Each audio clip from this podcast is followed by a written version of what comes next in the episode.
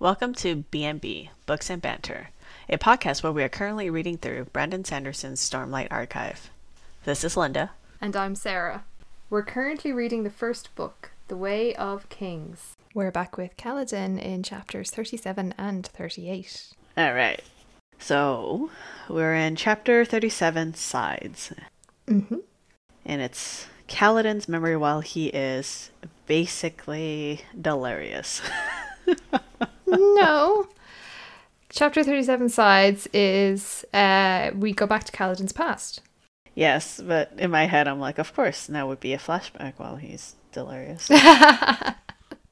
Oh, sorry, that's what you meant. Yes. Yeah, but I know, but I also get what you're saying because we've been getting a bunch of Flashbacks. yeah. So now, So before before you start on that, do you have a an image on the opposite page? um, I think I do shale bark Yeah. cremlings. Yes, I do. Because it's just uh, Tien does mention uh, rocks changing color in the very first page. But you know the description when they visit the um, the Lord, the Bright Lord, Mm. about how he placed more emphasis on the buildings. And the garden, yeah.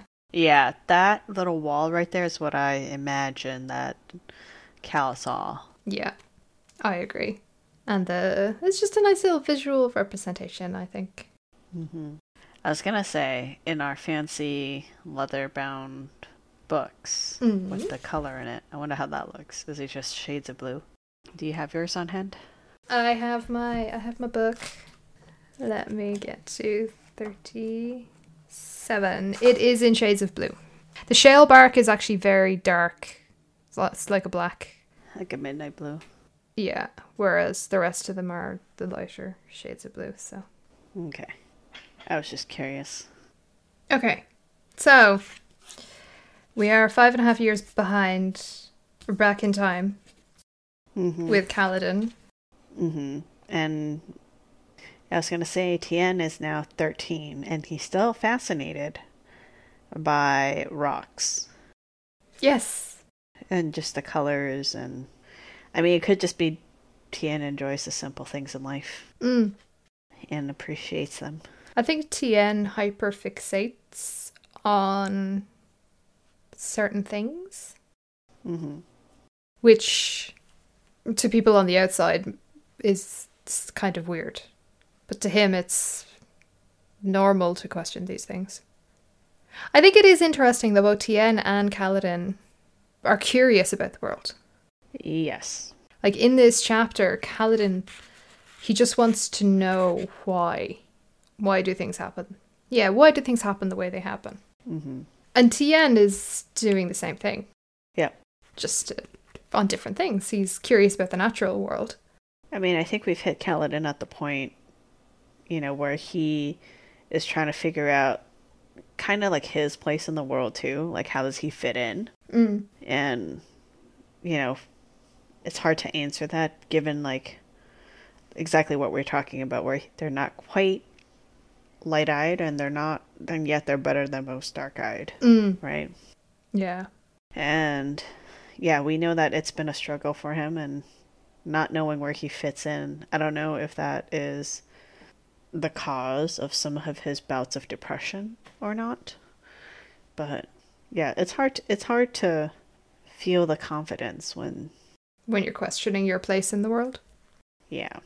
So, yeah, that's a, something I was interested in discussing. Just Kaladin, like how for him that struggle is very kind of explicit Mm. because he doesn't look quite one way or the other either. It just his family circumstances. Yeah. Because remember when he was fighting with one of the other boys, they're like, well, you gotta be careful not to break his fingers. His dad's a surgeon, and you know. So he's maybe the way that he his status is in the world. It's not quite respect, but he's always aware. Yes. Yeah. Um. That's that's all I got for that. Mm. The other thing that made me happy was this whole entire conversation about spread. Yeah, I was reading that going, Linda's going to love this. I love it. Uh, You know, I can't not talk about it. of course, I was waiting for you to bring it up because it actually comes up pretty early in the chapter. Yeah, so s- apparently Spren live in everything according to Hasina. Mm-hmm. And um, what she says is Spren appear when something changes, when fear appears, or when it begins to rain. They are the heart of change, and therefore the heart of all things. Hmm. I mean, it does explain like most of the spren we've seen so far. hmm It's been a change that brings them about. Yeah, it's not just like when it changes, right? But it's what Hasina is pretty much implying is that there is a spren in all things. They might be small or big, and maybe it's an accumulation of enough of the small that gives them physical form. Hmm. But they are still there. Like that's what I was um, struggling to put into words. Mm. And I think Tien questions it quite well in that do I have a spren? hmm And it's like Hasina's like, no, no, you have a soul, but there are spren in you because they're they're like part of the pieces of your body that makes up who you are. hmm It kind of makes sense. Mm. Because your body is changing all the time, and if spren is the physical embodiment of change, Then you would have spren, hmm but they don't manifest necessarily. right? And that's what we talked about. Remember when that uh, the chasm fiend Mm. in the chapter where the um, Adeline and Della and I were fighting chasm fiend, Mm-hmm. and after the chasm fiend dies, they can see the appearance of what they assume is death spren, Mm. and they don't normally see it otherwise. Yeah, because a chasm fiend to die is quite a big change. Yeah, Also, the appearance of Glory Spren, where the king feels glory. he feels like he's different from before. Like before, he had. I wouldn't say. I don't think it would have been conceivable to have slain a chasm fiend. Mm. And now that it actually happened, it's like, oh, I can do this, and it's yeah, Honourable. Whereas for Dalinar and Adeline, who actually slay the Chasm Fiend, they're on the battlefield more often. yeah, It does, did not create such a big change in them. mm-hmm. yeah. It's interesting. And Cal basically says we eat spren, and his mother says no, we eat the roots because the change to the state is gone, right? So it's interesting. Mm-hmm. And now I wonder if like what is the what is the change that you know how we were um in the um The interludes.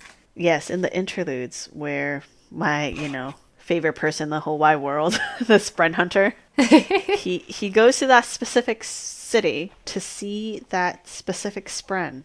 Yes. So it makes you wonder what change is happening to make that Spren appear. Exactly, like clockwork. And we've also noticed that this Spren is capable of interacting with the world, which is very different from what we've seen so far of all the other Spren. If the Spren is the manifestation of change, and now that change has to be capable, like it has to be, I don't know. Do you get what I'm trying to say? Yes. It has to have such a large impact that the Spren itself can interact with the physical world. Like this change is literally It is a big enough change for enough spren to accumulate to become visible or take form. Mhm. Or the spren themselves have to get big enough to take form. Yeah, I don't know. I feel like I, I had something, I have something here, and I'm not quite articulating it. It'll come to me eventually, Okay. but for now, We can go back to the roots because the reason they're eating roots is that they cannot buy expensive food. right. Or rather, that people, this is a consequence of people not paying for the services that they are receiving, Yes, they are quite poor. right? And this is the intention of Rosh, or is it Roshan, as we hmm As we discover later in the chapter, Yeah. I mean, we know that Cal runs over and meets up with his father to go confront Roshon. Yes, he's decided that his father shouldn't be facing the Bright Lord alone. I think it's because I don't know if Cal at this point doesn't trust his father to not back down. Mm-hmm. So it is more about Cal making sure or obser- wanting to know that what his father is actually doing. I think he, his view of his father also changed a lot in this chapter, Mm-hmm. right? So when he first decides that he wants to go and be a part of this confrontation, it's because he wants to determine whether or not his father is courageous. Yes. To him, his father's always been kind of cowardly and Just keeping his head down, doing the work, not responding to. hmm until the night where they almost get robbed, right? And his father steps up. And his father shows bravery. Exactly, but ba- bravery in a way that Kaladin doesn't understand, right? Because it's to him, it's like you can only be brave in the face of, Violence? or so. I mean, that confrontation is violent, but like responding to bravery with violence, I guess Yeah. right? Of saying, well, I'm not afraid of getting hurt. I'm going to stand for what's right. And this was a different type of bravery where his father, like, I would say dissolved the situation with just words Yes. without having everything come to blows. Yeah. So it's the first time that Cal had ever seen anything like this. hmm So it was fascinating for him, and it's also something he never expected of his father. So his image of his father is changed a bit, and he needs to know if this is has always been the case, and that his father had just had always been courageous, and he just didn't know about it, right? Mhm. So that's what he wants to figure out when he decides to follow his along. father. Yes. Yeah, to come along.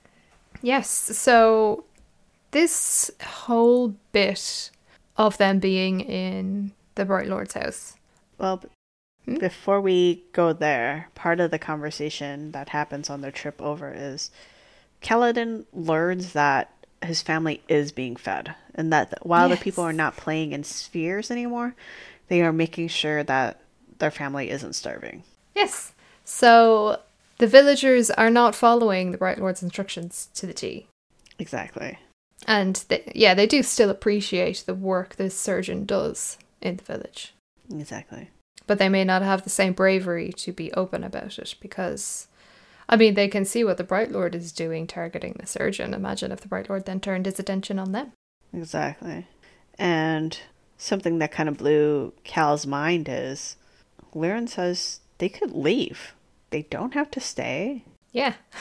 And it's something that Lyran has struggled with because at the end of the day, like, it's more than just his home, right? These are his people that he's been cared for. Like, he's been caring for their health.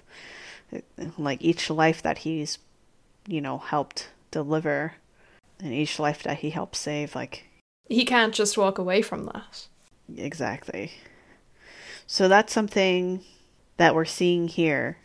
And this, I think this is something that Cal has um, kind of known, but not acknowledged in the sense that he never even thought about them leaving, right? That he, Cal thought of leaving himself, but never that his family would leave with him. Yeah. So I think subconsciously he knows that his father is invested and responsible for The community. for this exactly. Mm. And we also see that in Kaladin himself when he's older, right? He He could have left Bridge for. He had the money. and yet he stayed Mm-hmm. because they're his responsibility and he made them a promise. Yep. And it's not a promise he like that anybody would expect him to uphold, but he expects it of himself. So Yep. like every action he's taken is for the good of his of of bridge 4 versus what's good for him right because he could have easily not been flogged for his actions but he to protect bridge 4 he puts himself up on the chopping block Yep. you know takes the punishment Yep. He cares for the community he's building. exactly so we see where he gets it from Mm-hmm. Like father, like son.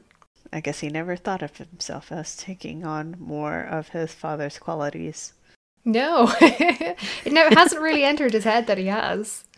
Right. To him, the, he feels like he's doing things very differently from the way his father has done things, and It turns out they're s- more similar than he thinks.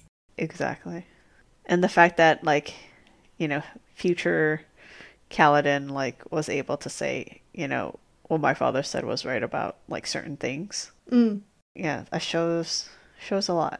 Yep. No, it does. Sorry, I interrupted you about um arriving to Roshon, right? Yeah, we're shown. Um, no, I was when they arrive and they're shown into the dining room where Rashon is eating. I mean, Liren is right in calling out Rashon on his so-called, you know, Hospitality. hospitality and preservation of the status in society because Rashon has set up a table somewhere else for them to eat while he eats on this big table full of food. hmm And Liren has every right to sit at that table. Yep. And it's just, I think it's very obvious what Rashawn's trying to do in degrading Liren and the family in general. And we see it again later when Cal goes to the kitchen and his son uh, just assumes he's, well, he doesn't assume he's another servant. He probably knows who he is and treats him like a servant because he is of a lower status. Possible. But I wouldn't put it past, like, what's his son's name? Rilar? Riller. Riller. Okay. So Riller is so self absorbed that it would not surprise me if he actually doesn't know who the servants are. Like, I don't think he's acknowledged them other than they're just another servant. Mm-hmm. Whereas Cal knows the servants by name. Right. So it would not surprise me if he actually genuinely thought Cal was a servant. Mm. But there's a part of me that's like, I'm pretty sure they're uniformed, right? Yes, yes, they should be. yeah, I don't remember any mentions of that. No, uh, Cal does correct him in saying, um, I'm not an errand boy, I'm a sur- surgeon. Oh, you're that one's son. Yeah. But still, you can tell, like, Riller just Doesn't care. doesn't care, is very aware of his status in the world. hmm And he basically talks Cal into circles. Yes. Cal does not enjoy that experience. No, he does not. no. I also think it's interesting that they have Laurel responding in the same way that both Rashon and Riller are showing in preserving the statuses in society. hmm because the way Laurel treats Cal is markedly different to how she used to treat him. Yeah. So there is, yes, this family are definitely, definitely think highly of themselves and their position in society. And as we see through the chapter, resent their current living situation. Well, on Laurel's side of thing, like, she no longer has a father. hmm She has some amount of money, and she was given a dowry by Sadeus, and that's all she's got. Yep. So she needs to marry well if she wants to continue to live in the level of comfort that she's used to. Right, and in order to, because as much as we hate to say it, like Roshon is the new Bright Lord. Like Mhm. she doesn't have much of a position. Like, uh, like previously, it's would have been hers, but with the death of her father, and she can't inherit. Like, she's just a piece. Like she needs to adapt and ensure her own well being. Right. Yep. So it it doesn't surprise me that she Is adapting. yeah, exactly. So yeah, I mean, I don't. Yeah, I, I, I don't think it's her fault, and I don't know how much of it is the circumstances of her like trying to ensure her own future, and how much of it is her views herself are being personally influenced. mm. Yeah, so it's hard to say. Yeah.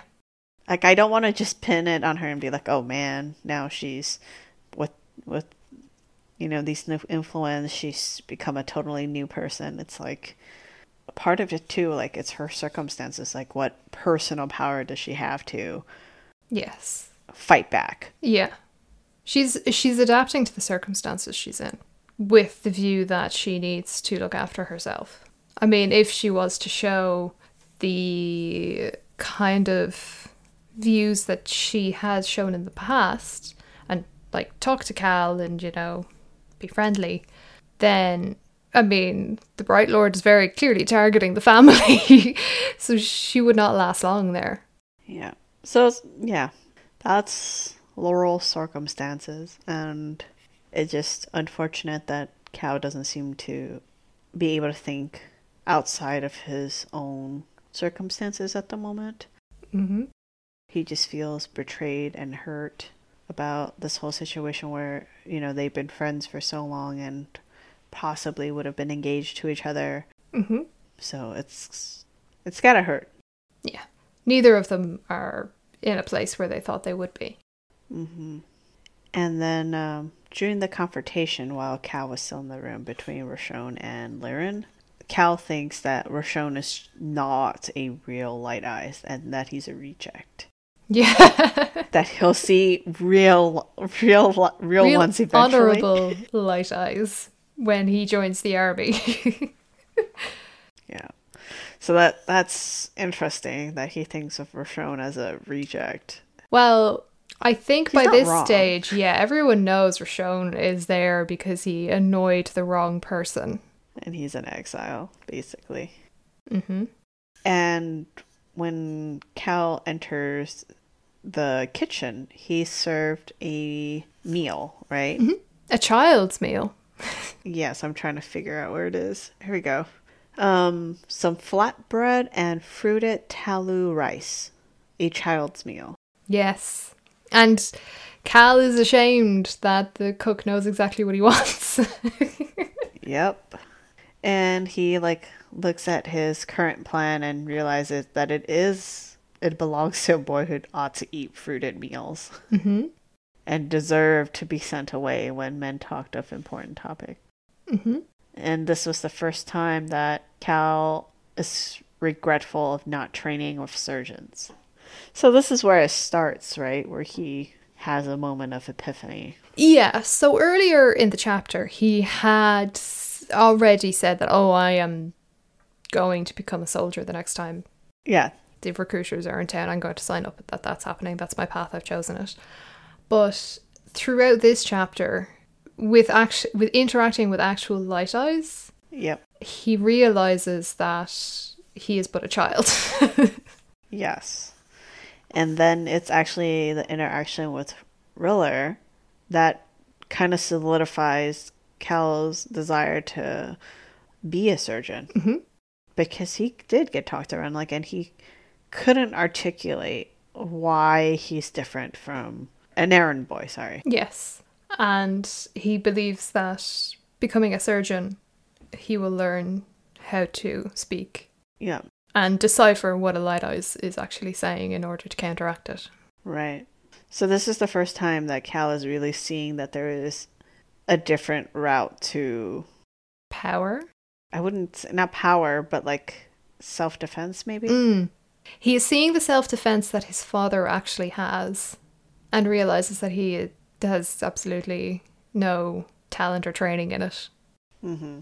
In that, self defense doesn't have to be violent or physical. Sorry, it doesn't have to be physical, it can be verbal. Yeah, and I think he's also starting to realize that as a soldier, you have to be in a physical fight or a battleground, right? Mhm. Versus the passive skill that of learning how to speak and articulate, and that you use every single day, and it has widespread consequences that affects more than just the battlefield, right? But sure, we see his mother doing it all the time. Yep. his mother runs, runs rings around him. I don't think he's realized that yet. No. Yeah. So, yep. So this is when Cal decides that he wants to be a surgeon and that he is going to now go by his full name. Yes. Which is interesting. Like, this is the point where he changes from Cal to Caledon. Yep. It is when he commits to being a surgeon. Like, properly commits to being a surgeon. And now he feels like the name fits him, or it's not one Yes. where it doesn't belong to either world. hmm Something in between, and that's that's who he is, and he's finally accepted that about himself. Yep. And he's also come to accept that things are not black and white, right? Mm. Because in the in the ride back home, Cal's discovered that Liren had stolen the spheres that they were going to use. Oh, exactly.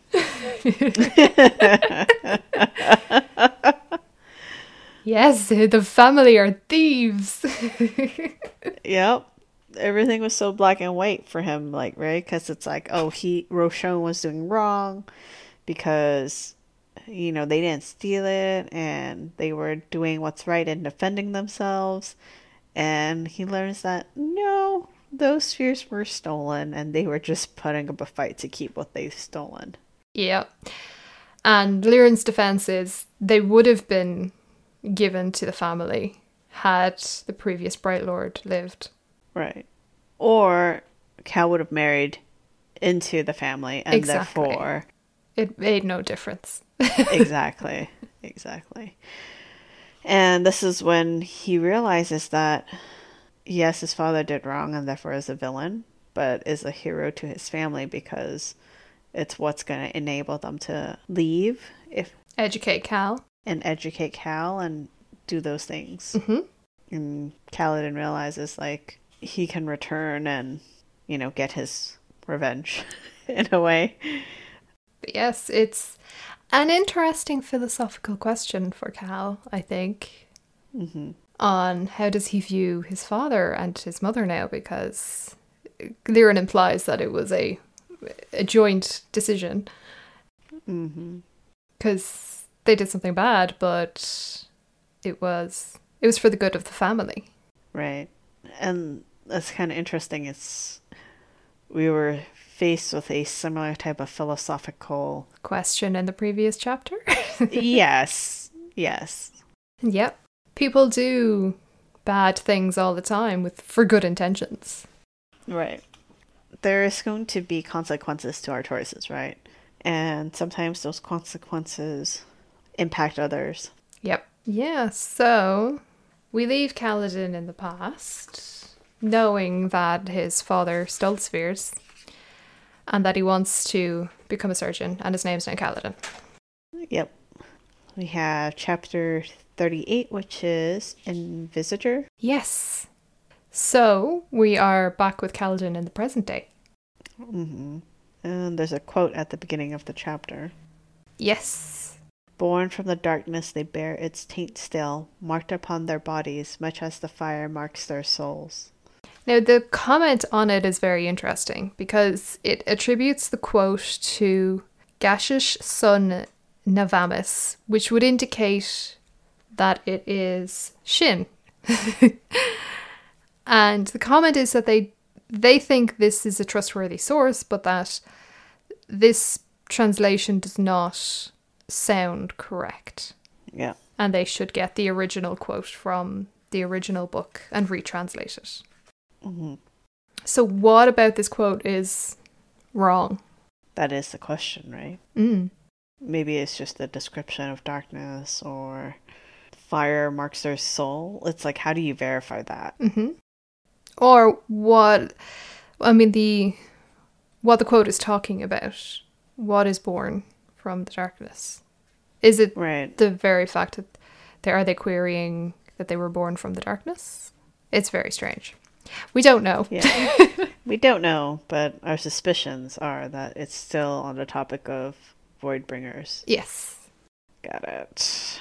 All right. So here we have an interesting chapter in the sense that Kaladin's knowledge of how to treat his current status he is he is treating his wounds and his injuries while also fever feverish and nearly dying.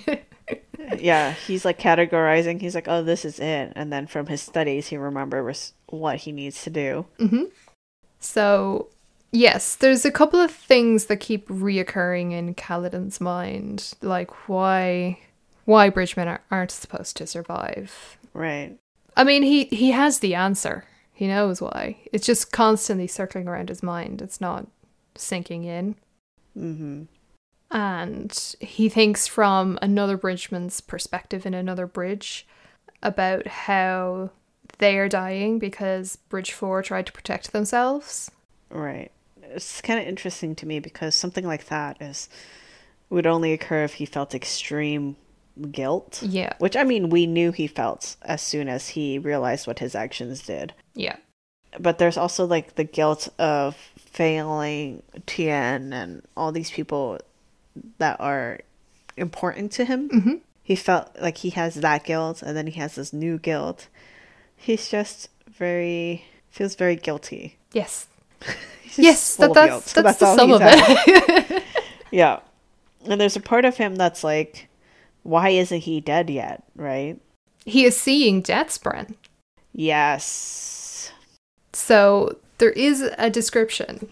Fist size, black, many legs, deeper dyes, leaving trails of burning light. Mm-hmm. And the description of skittering this, um, whisper and scratchy, like it sounds horrible. And also kind of like spider like. Yes. The worst possible image, really, being surrounded by these things. Yep. And only the dying can see death's brand. You saw them, then died. Only v- the very, very lucky few survived after that. Mm. Death's brand knew when the end was close. They could sense the change in you. hmm I mean, and given like those descriptions, like as he's self-analyzing himself, right? Like it sounds bad, like hypothermia, broken ribs. Trauma to the head, Yeah, lacerations on the body. yeah, that's yep. And then it's like some of the stuff like check for like yeah, the hit on the back of the head, potentially life threatening, be prepared for surgery. yeah. Like and then it's like s- I think I read somewhere where it's like severe delusions that Yes. he's experiencing. Caused by Like trauma medication- to the head. Yeah, if the medication fails, like trepanning the skull is usually fatal. It's like May be needed to relieve pressure. So, tree panning, is that where? I think where you drill a hole in the skull, I think. Yeah. Making a burr hole is a surgical intervention in which a hole is drilled or scraped into the human skull. Yep. Now, I don't know if this is a modern treatment. I know it's obviously a treatment from the past. It still is. This is gonna sound bad, but no, it's it still is. It still is. it still is. You you can drill a hole in it in the back of the head to relieve the pressure, and then um, you kind of patch it up and help the skull heal back.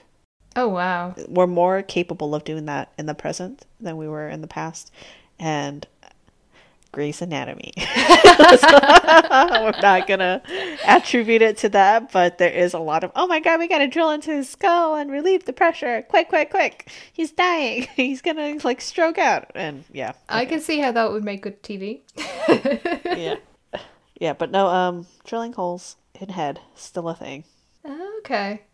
Well, in this case, uh, back then, I don't know if they had the correct um, instruments or, you know, precision to do this safely. That's why it's usually, Usually fatal.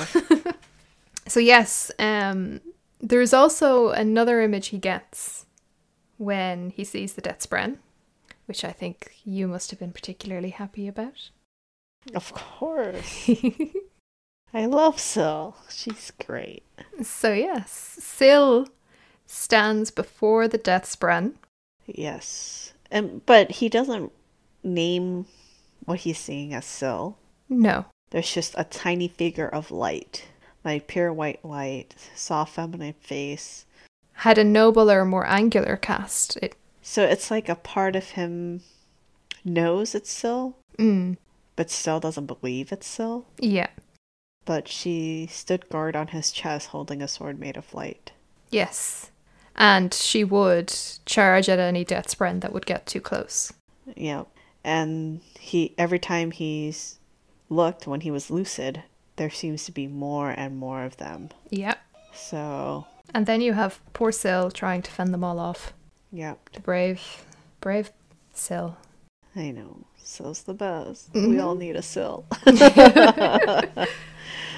um, and then Teft. Oh, yes. Oh, Teft. So Teft has a little bit of a history. Yes. He's also, I'm thinking, the brains behind what's happening, right? Yes. Because he basically makes sure that Kaladin is kept out of sight and that there's always somebody who's watching him. And he is also monitoring the other injured. Yes. So Teft is really just taking over what Kaladin would have done. Right. for Bridge 4. But he is smart enough to also realize that he needs to keep uh, Kaladin as like unobtrusive as possible. Yep. and in doing so, that's the only way to keep him alive, right? And he realized the possibility of somebody currying favor with Subdeus is to just kill Kaladin. Yeah, yeah, because Sidaeus wanted him dead. Yeah. And Tef decides finally that he's going to test out what he suspects. Yes. Teft has a theory. Yes, so he brings three small diamond spheres with that are infused with stormlight. right.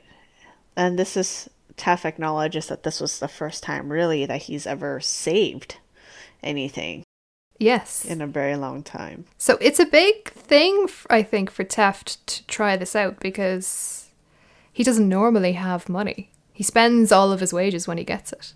Like most, because they don't know whether they're gonna live or not. Mm-hmm.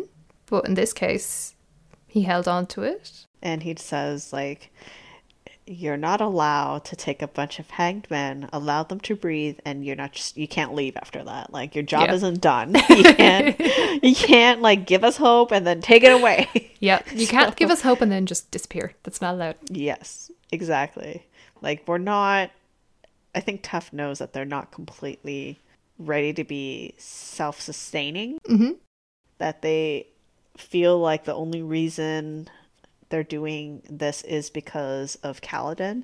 And Kaladin himself also knows this, right? I mean, why else would he say if I live it's because, you know, that he's basically blessed by The Almighty. God, the Almighty. And then we never really find out what these envisagers are. No. We can guess that they, like the way that Tef talks about it, right? That they've been waiting and looking for the signs, and um, Teft had written them off because he like they've he sees no proof of it whatsoever. Mm. So they seem to be an organization, at least, that are waiting for the arrival of individuals with certain power. Mm-hmm. Related to Stormlight, Yes. as Tef knows, What Kaladin does is absorb stormlight. He ab- he absorbs stormlight and converts it into energy. and he literally Tef can see some of like the exposed cuts are healing, knitting themselves back up. But and he sees like the return of some color to Kaladin's skin, Mm-hmm. and Tef just loses his mind. Right? He's like, "Why is this happening to me?" Why me? yeah, yeah, he's crying. He's like all out of it. yeah, and he has no idea what he is actually supposed to do now because the invisitors are actually gone. They don't exist anymore. And it says it's because of him. Yes. because of he what he did. So now we need to know what he did. What was he doing? What what happened to the invisitors? right. So we have questions. Now we have secret organization. Mm-hmm. We have some that's somehow destroyed by this person, Mhm. right? Who's Taft? Like what's his background and how can he destroy the invisitors was like that's crazy. Like Yes. nobody else seems to know or maybe we haven't seen the consequences of the invisitors being gone. Mm. either, but as a secret organization, if one of them got wiped out, like it's not like I'm sure somebody knows something. Yes. So it's so part of me is like, what are the consequences of that? Mm. Yeah. And then yeah, what do you get? Well, I mean, there is that. And then there's also the fact that Kaladin appears to have a special power, and we now know the answer to him. All of his money suddenly becoming done. Always he was using the Stormlight. somehow, some way. yes. And despite this like mind blowing, world altering like f- discovery of Taft, like he's like I can I can make sure that he heals a little bit at a time. Like he wants to be very careful about it, and he's He's protecting Kaladin. he is exactly. Mhm. There's a part of me too that wants to know like what is Taft gonna do? Like it does does he have enough knowledge as an Invincitor to guide Kaladin into what he should be capable of doing? Mm. Or you know, it's, it's just Like, what are the Invisitors supposed to do once they find somebody like Kaladin? Yeah. We we don't know yet. And the fact that like Tev doesn't know what to do tells me like he wasn't that high up in the organization, Yeah. Yeah. which means what can he do that would take out the upper echelons, right? yeah. What did he do? Oh, Teft, why are you a mystery? Why can't you just tell me what I want to know? Yep. So we'll see. It looks like Kaladin can be on the mend though. yep, which means that Gaz is gonna lose his mind again because he was kind of like, oh, when he looked in, Oh yeah, when he looked and saw Kaladin and realized that Kaladin was just going to die from his wounds, yeah, not he. He was a little he was smug about it. Yeah, because don't forget, like he just got out of a bad situation with his superior with his debt, and now he's gone. And then the only other person that kind of has any type of leverage on him was Kaladin, Mm-hmm. and now he's about to die. So Gaz is like, I'm about to be free. Yeah, Gaz is in a great position. yeah. So, yeah. Well, we shall see. We shall see not in the next episode because we're back with Shalon in chapter 39. If you enjoyed this episode, please share this with your friends and follow us on Twitter or on Instagram at BN Banter Podcast. Again, that's BN Banter Podcast to get episode updates. If you extra love us, please leave a review wherever you get your podcast to help spread the joy.